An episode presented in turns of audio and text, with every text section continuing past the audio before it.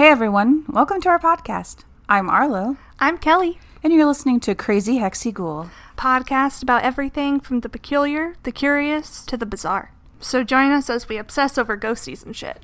Did you say ghosties and shit? Hell yeah, I did. Okay, you guys, shit's about to get real.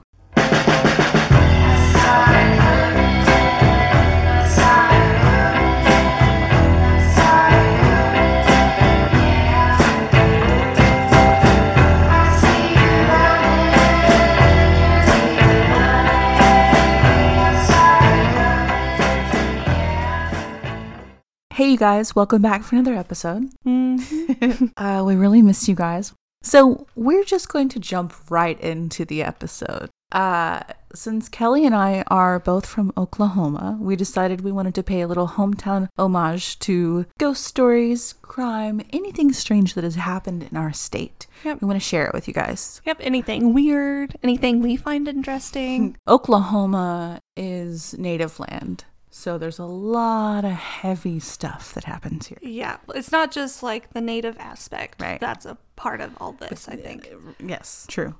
The first story I want to talk about is it's going to be about UFOs. But before we talk about it, I want to say these type of stories I feel like you have to take with a grain of salt because anything can be considered a UFO. The further you get outside of the city, We've got a lot of country land here, farms and things like that. I think that's when people start to see those sightings. Yeah. I have several friends who swear up and down that they've seen UFOs, but I'm very skeptical when it comes to this. So okay. you can either understand it as true fact or err on the skeptical side like me. Let's hear it. So this reported story comes from an article that David Ferris wrote for the website edmondlifeandleisure.com. If you don't know, Edmond is a town or city in Oklahoma. It's very close to Oklahoma City, which Oh, is yeah. our state capital. You know, and I did skim this article. I just kind of wanted to touch base on on the UFO points. Um, so if you are interested in hearing the entire story, you can just go to the website. This takes place in October of 1989. Oklahoma experienced its second largest number of reported UFO sightings since the summer of 1965. Oh, whoa. Two weeks before the Sooner State sighting began, TASS, which stands for Telegraph Agency of the Soviet Union, the official Soviet news agency, announced that scientists had confirmed that an alien spaceship piloted by giant people with tiny heads had landed in Voronezh, which is a city 300 miles from Moscow. So, okay, Gosh. The event allegedly occurred on September 27th, but wasn't reported in the Daily Oklahoman until October 11th. Appearing in the same issue was an Associated Press story from Miami, Oklahoma, and the headline reading Baffling Lights Sighted. Local Commerce County Police Chief Bob Bain explains, "We had received a call about 8:30 p.m. of a UFO around the Brunswick plant, and we thought it was a joke. When officers arrived on the scene, they saw what looked like lights that seemed to move in different directions. Chief Bain described the spectacle as four lights in a cluster, led by a fifth light a shorter distance ahead. Like a flock of UFOs. Something like that. Okay. And here you have this police chief who's witnessed this with his own two eyes. Yeah. So it, it's hard to dismiss that, you know. Yeah. There were many sightings that night of what people explained to look like rotating lights in the sky. Larry Ruthie of the National Weather Service quoted saying, A check of the area reporting stations indicated no unusual atmospheric conditions that might explain the sightings. An auroral display should have been seen visible over a large area than just Miami. And he said, frankly, I'm at a loss for what they're seeing. So there was no atmospheric conditions that would explain what was happening. And that was a direct quote from him. That's well said. Fred Beeler, also of the National Weather Service, agreed, stating that he knew of no meteorological explanations for the sightings. Nailed it. yeah, you did. Well spoken. Wayne Wyrick, director and staff astronomer of the Kirkpatrick Planetarium in Oklahoma City, was quoted as saying, A magnetic storm was sparking an unusually large auroral display in the far north. He doubted the storm was caused because of the lights, but he added that he wouldn't rule it out completely. The Daily Oklahoman ran a series of articles updating the story until October 14th. So that's just three days after they released the first story. However, Local newspapers were not the only news organizations to take notice of the mysterious lights in the sky over Ottawa County. Headline News, a service of CNN News, broadcast a report encompassing the current worldwide UFO flap. That's what they call it a flap when it's a fluctuation of sightings and stuff like that. In this news broadcast, included in the piece were the Ottawa lights that had been videotaped by a local resident. Although the phenomenon was described as five colored lights, the videotape showed them fused together as one. This story was also featured on the television news magazine Hard Copy. If you're as old as I am, you know exactly what hard copy is. If you don't, look it up. Do you know what hard copy is? No, not at all. It was a TV show, but like a news magazine type Oh. of situation. According to one of the witnesses interviewed, north of our house, we saw a craft of some type. It was triangular in shape and it had three white lights and a red one in the middle. So that was like a interview from one of the witnesses. Okay. Weird. Yeah. So Chief Bain not only retold his story for hard copy, was also featured in the recreation of the night. Like he played the part of himself, and uh, his assistant chief, a Miami police officer, responded to a flood of UFO reports to the police dispatch. Oh. Also featured in the story was footage of the lights, compliments of KSNF TV. Wow, that was a fucking mouthful. Sorry. Ottawa County played host to a nightly star watching party the week of the sighting. So they kind of played it up like, you know, Yeah. as a thing, which it was, you know, Yeah. to them. Television and newspaper reporters traveled to the area to see for themselves and to ask questions of local law enforcement officers and other witnesses. Most people chalked it up to typical teenage pranks, while others were true believers. So if you go back to witness statements, they all talk about the lights, but they all explain them differently, um, which Like I feel like happens quite a bit So when you're like telling stories. um I feel like that's error of human memory though. Right. I feel like Exactly. something happened, everyone saw something happen, Right, but the details are always lost. And everyone thinks they're right right. Because that's human memory is Mm-hmm. infallible. It just is. Exactly. Yep. In an unrelated case 11 years earlier, a similar phenomenon was witnessed approximately 80 miles southwest of Miami. According to the July 1978 issue of the International UFO Reporter, two 24 year old witnesses were stargazing with a telescope five miles east of Tulsa, where they reported seeing four gray white ovals in a fixed formation pass slightly in a straight line to the northeast, which is towards Miami. Each oval appeared to be about the size of the moon and flew at a 45 degree angle to the direction of travel. Holy shit. The ovals reportedly moved in a sword like formation, with one in the lead and three to follow. This closely resembled the Miami lights, which were described as one light leading and four following. Uh, no other sights were reported at the local police, and nearby Tulsa International Airport reported nothing also. Huh. So that's the, the end of my story. That Thoughts? Okay, this whole time, the way you're explaining it, what if it's like some Air Force operation?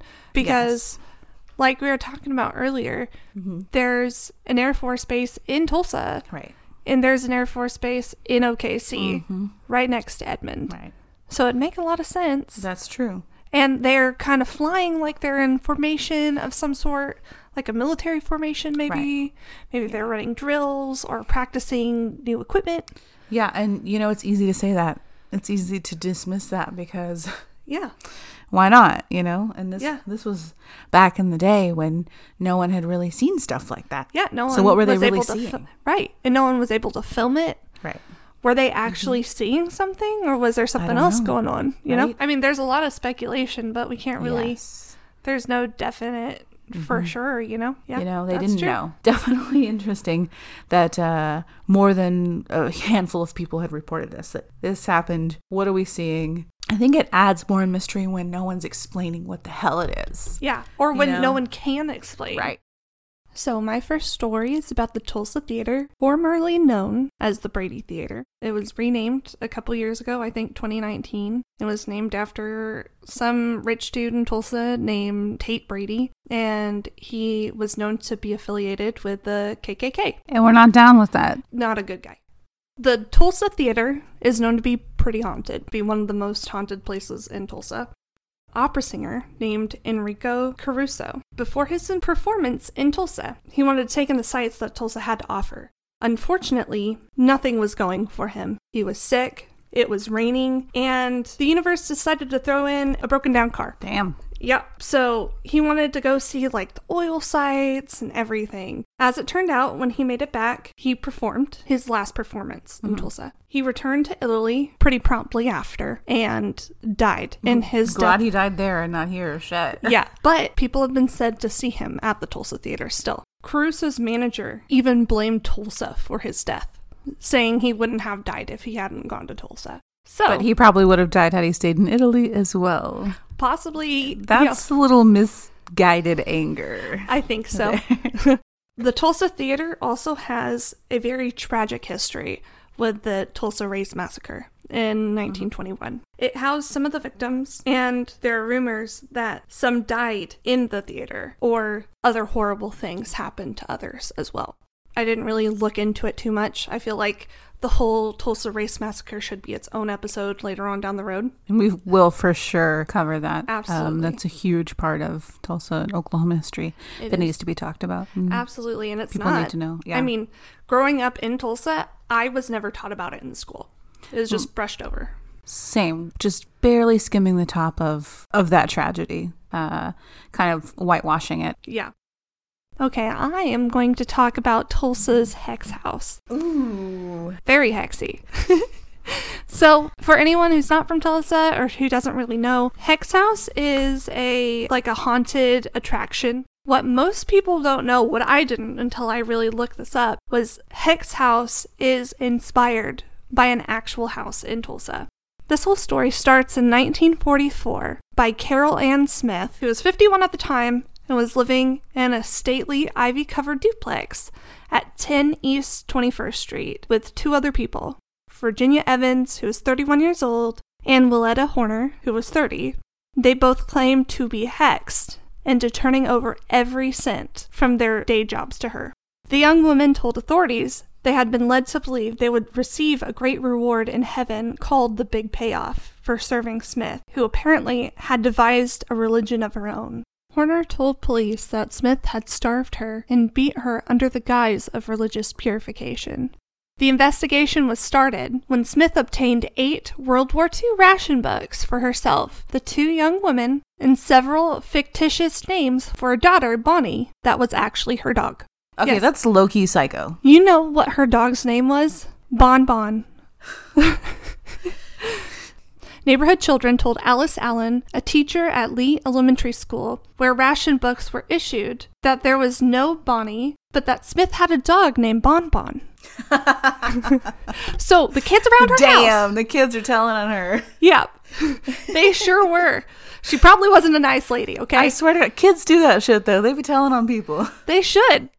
They also knew that Smith had two young women and had buried a casket in the backyard in the middle of the night. That's not sus at all. Not at all. it wasn't a person, it was a dog sized casket, by the way. Evans, in interviews, said she was hypnotized and mesmerized by the older woman. However, Horner would go on to say she and Mrs. Smith had a mm. mother daughter relationship. Smith also billed Evans' father out of $17,000 for fictitious nursing care for Virginia. So that's around $254,000. Um, that's a lot of fucking money. Yeah. Uh, Absolutely. Some more weird stuff goes on though. She had written him that Evans was mentally ill and needed a nurse that would cost that amount.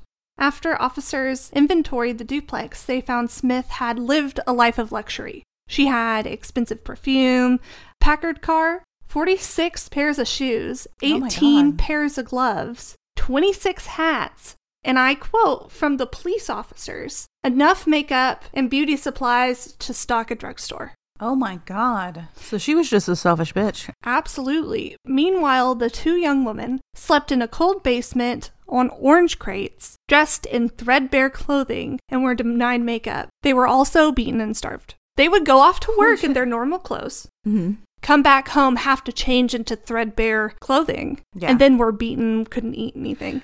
They said that they, they- were like hypnotized by her. Right? Like Yeah. put under a spell of Well, some sort. Well, I'll keep reading. Hold okay. on. I just have so many fucking questions. I need to know Yeah. everything. And there's there's going to be more questions once I'm done, and we don't have any answers. Shit. Okay. So, the two women are said to have been living under occult belief and or hypnotic conditions for 7 years. Oh my god. Yeah, so Seven they were years? they were brainwashed Yeah, for sure. for sure. Further investigating uncovered Mrs. Smith's other income came from insurance policies she took out on people, including her late husband, father, and maid, all of whom conveniently died. It's just kind of Um, weird that she would take a insurance policy out on her maid. That's I don't think people did that back then. Like unless they were covering for their like funeral care Right. or I don't know. Times were so much different back then, but honestly, That's the sus. I'm just saying sus. that's Yeah. sus. Book stealing with the means of developing willpower, magnetism, and self mastery of fate were found in Smith's house. They also found writings by her that dealt with the means by which the human mind could be affected and about witchcraft and magic, which is what the hexing comes from. This all comes to a head in October of 1944. I didn't realize, but I wonder if it was around Halloween. interesting. Smith was found guilty of inducing the two younger women to testify falsely against a neighbor and sentenced to a year in prison following a three day trial. So, that charge against falsely testifying against the neighbor, trigger warning for sexual assault. So, if you want to go ahead and skip this part, skip ahead about a minute and a half. So that way you don't have to hear it. Okay, so um, she pled guilty in federal court to a charge of using the mail to defraud Evan's father, a wealthy Stroud merchant, and also making false claims to obtain ration books. Like I said earlier, uh, she was also placed on probation for the latter crimes. But that initial crime of falsely testifying against a neighbor, Isn't it that- stemmed from a municipal court case in which Evans and Horner testified against a neighbor who lived in the adjoining duplex of the house. He was charged with assaulting Horner. Horner said she and Evans were told exactly what to say in their testimony and that they were rehearsed for hours. She finally typed up a script and memorized it, she said. Damn. That was Horner. Okay, this kind of reminds me of uh, Charles Manson, like the whole Manson family. Yeah. How he kind of manipulated them into committing crimes. So in return, he didn't really commit the crimes himself, Right. but she didn't commit them. she also, like, domestic abuse at least. I'm seeing this thing here. I don't know if it's in your notes about how she convinced her husband to kill himself in 1934 so she can get the. Is it in there? It's not actually. Okay. It says uh, Faye Smith, uh, as shown with his wife Carolyn Smith, collected thirty-one thousand of his life insurance policy after he committed suicide by shooting himself in the head along Riverside Drive. So I'm assuming in the same. Holy shit. Yeah. Uh, acquaintances said Mrs. Smith talked to her husband incessantly of suicide until he killed himself in 1934. Oh my And gosh. this comes from the Tulsa World Archives. Oh my gosh. Sorry, so no stealing wonder- your thunder, but No, I just I- came across this and was like, holy shit. That's great because I searched for a couple hours and I couldn't find anything else about this. So this is why she serves such little jail time because she didn't really commit any crimes aside from perjury. yeah. Huh. Okay. Sorry. Continue. So a month later, Smith pled guilty to the federal charges of using the mail to defraud and making false statements to obtain a wartime ration book in the name of her bulldog, Bon Bon.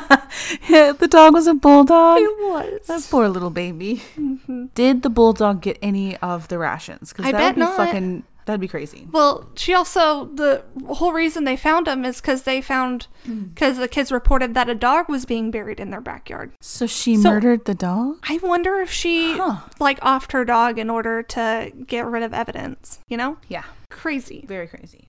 So the Hex House was demolished in 1975 and is now an empty parking lot across from Veterans Park on 21st Street. I don't live that far from it. We pass it quite frequently, and it is scary every time you go past it because Yeah. it is. You have these beautiful, elaborate homes, and then all of a sudden you just you've got this just a parking lot, but you know exactly what it is every time you fucking drive by, and it's scary as shit. Well, Seriously. there is a rumor that a basement still exists under that paved parking lot. Mm-hmm. Uh, also, it is to note that I looked up the Hex House attraction that was inspired by that the house and the Yeah. crimes I was mm-hmm. talking about.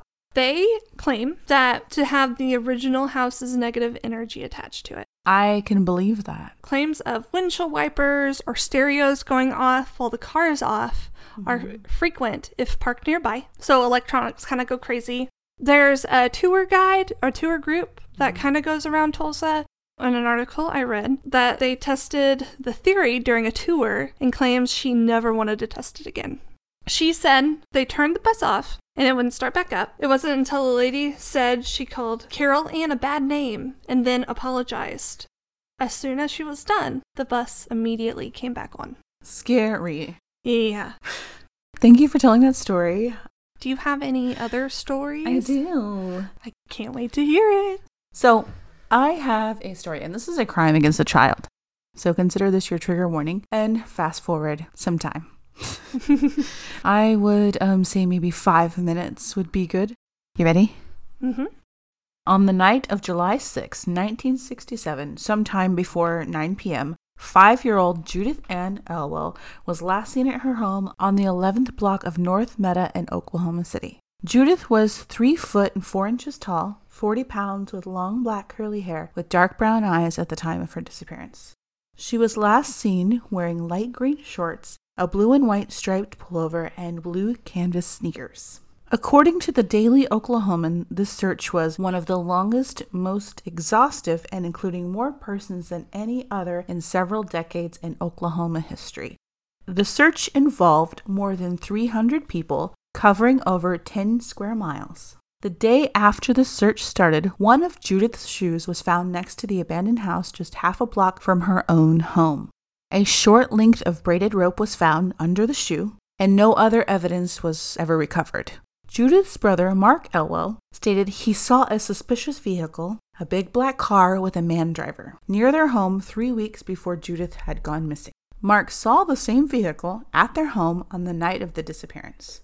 Mark stated he believed his sister's abduction was planned, which I agree with Mark. It does sound like that Yeah, it he- was planned for Yeah, sure. He was stalking out the Mhm. house. Yep. Exactly. But Mark's theory has not been substantiated. Almost one month later, on August 3rd, five year old Brenda Lee White disappeared from St. Patrick Drive in Midwest City, which, if you don't know, Midwest City is a suburb of Oklahoma City.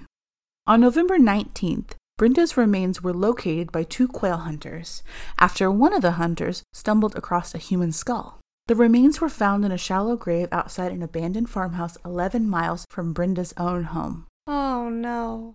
Oh, that hurts. I know. Brenda's homicide was never solved.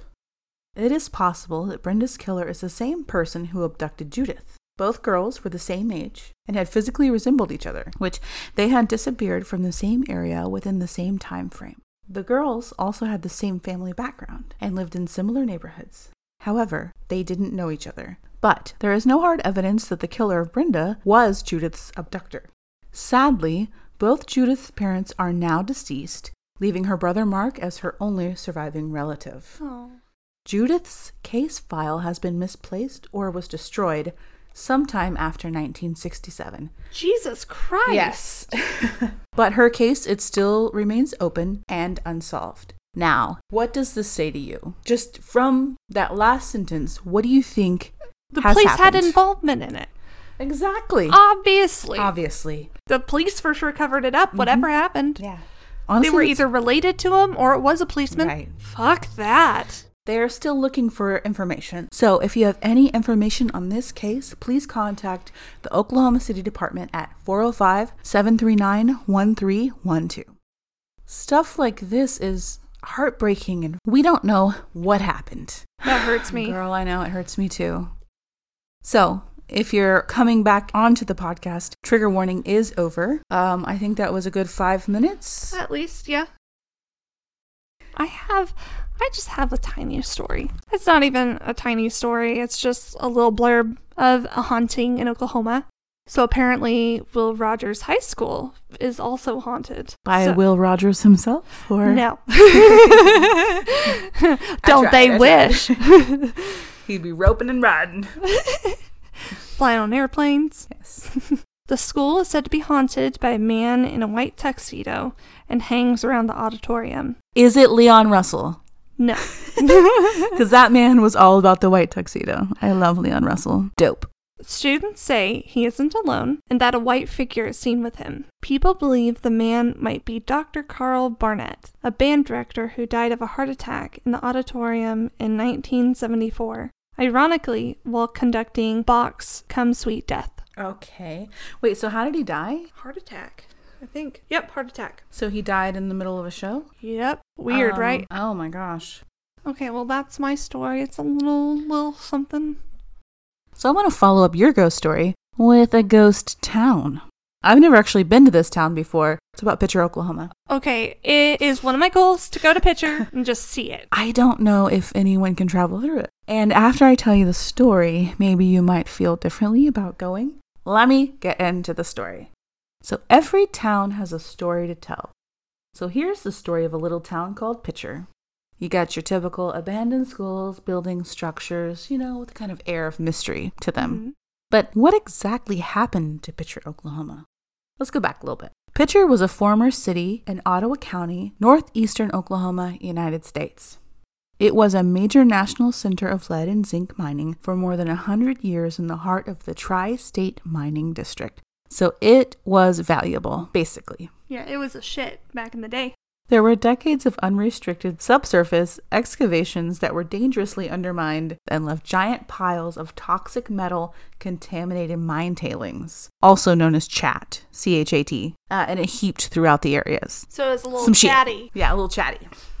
uh, uh, uh, uh. so there was the discovery of the cave in risks, obviously. Uh, groundwater was contaminated, and health effects associated with the chat piles. There were subsurface shafts uh, that resulted in the site being included in the 1980s in the Tar Creek Superfund site by the U.S. Environmental Protective Agency. I, I think, you know, people in the town did not understand that this was happening. So kids were playing in the piles and they were putting them into their sandboxes and stuff because they just did not know the toxic risks that existed. The state collaborated on mitigation and remediation measures. But in 1994, screening results found that 34% of the children in Picher had suffered from lead poisoning due to these environmental effects. That's so sad. Lead poisoning can result in lifelong neurological problems. Yep. Eventually, the EPA, which is the Environmental Protection Agency, and the state of Oklahoma agreed to a mandatory evacuation and buyout of the entire township. Thank you. Like, fuck yes, Yeah. that needed to happen probably many years before this. What ti what year was that? This was 1994. Honestly, not that long ago. Okay, so in April of 2009, residents voted 55 to 6 to dissolve the Picher Cardin School District. It graduated its final class of 11 in May. The district's enrollment had dropped to a total of 49 students from the approximately 343 students from the years prior. So the remaining students were assigned to attend nearby schools. By June 29th of 2009, all of the residents had been given federal checks to enable them to relocate from Picher permanently. Good for them, because the city is considered to be too toxic to be habitable. The post office was scheduled to close in July of 2009, and then on September 1st, 2009, the state of Oklahoma officially disincorporated the city of Picher, which ceased official operations on that day. So once they shut down the school and the post office, it had gone pretty quickly. They wanted everybody out, and they were willing to buy them out. So in a 2000 census, the town population was at 1,640. Oh my God, can you say small town? From a 2010 census, the population went down to a staggering 20 people. 20 population. Good for them. Good for out of them. there. Yeah, right? A year after they disincorporated the city of Picher, so we've got November of 2010, it was reported that Picher still had one business and six occupied houses. Their owners have refused to leave at any price. Except for some historical structures, the rest of the town, the buildings, were scheduled to be demolished by the end of that year. Gary Linderman, owner of the Old Miners Pharmacy, said he would stay until the last resident left. The municipality of Picher was officially dissolved in November 26, 2013. So at that point, no one should have been in the town. Yeah. I mean, at all. So the following year, March 2014, standing abandoned buildings included the Picher Cardin High School, a church, and the mining museum, and a handful of mercantile buildings as well as numerous abandoned houses. So, one of the last vacant buildings, which had housed the former Picher Mining Museum, was destroyed by arson in April of 2015. So, that's uh, another year had passed. Well, two years had passed since they dissolved the municipality. So, Yeah. they were down. Yeah. Also, in 2015, some of the former residents decided they were going to put on a Christmas parade Uh-oh. and they were just going to do that. So in 2015, they had a coming home for Christmas parade. I personally am so paranoid, I don't think I would go back. I, I think I would just cut sure my losses up and. dust and stuff probably Yeah. would too. Oh, yeah, yeah, yeah. Um, but as long as they, I mean, they, one's wearing masks in Mhm. Oklahoma. Never mind. So on the very last day, they all met in the school auditorium and then they said their goodbyes. Here's something strange the story doesn't end there. Police investigating Welch, Oklahoma murders of Danny and Kathy Freeman and the murders of Lori Bible and Ashley Freeman had filed charges containing statements from numerous witnesses and alleged accomplices who stated they had heard rumors that Lori Bible and Ashley Freeman were in a pit in a mine shaft in Picher, Oklahoma. Witnesses were also threatened by Warren Philip Welch, who had been the lead suspect in the crime, who told these people that they might end up in the well like the girls in Picher. oh my gosh.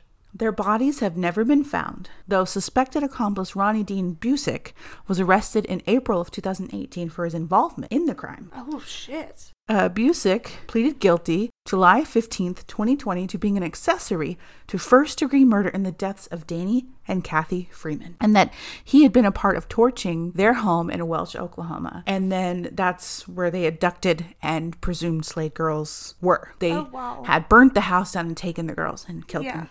He admitted withholding information about the involvement of Warren Philip Welch and David Pennington, both of whom have died since without ever being charged. He was sentenced to 15 years for the crime, with 10 of those years uh, spent locked up. So earlier, whenever you asked me if there were ghosts in the town, I was like, well, it's not exactly spooky, but it is kind of scary because they There believe that be. these girls are in the town, in, Yeah. a, in a mine shaft. I know that there's so much content out there about Oklahoma Yeah. and the ghost stories and the tragedies and crime and weird things that have happened in this state. And if you are a fellow Oklahoman or Tulsan and you have stories, please let us know and then we'll tell them. Yeah, we would be them. very happy to hear it. Yeah, Whatever you talk have. about it. Tell Yeah. everyone we know.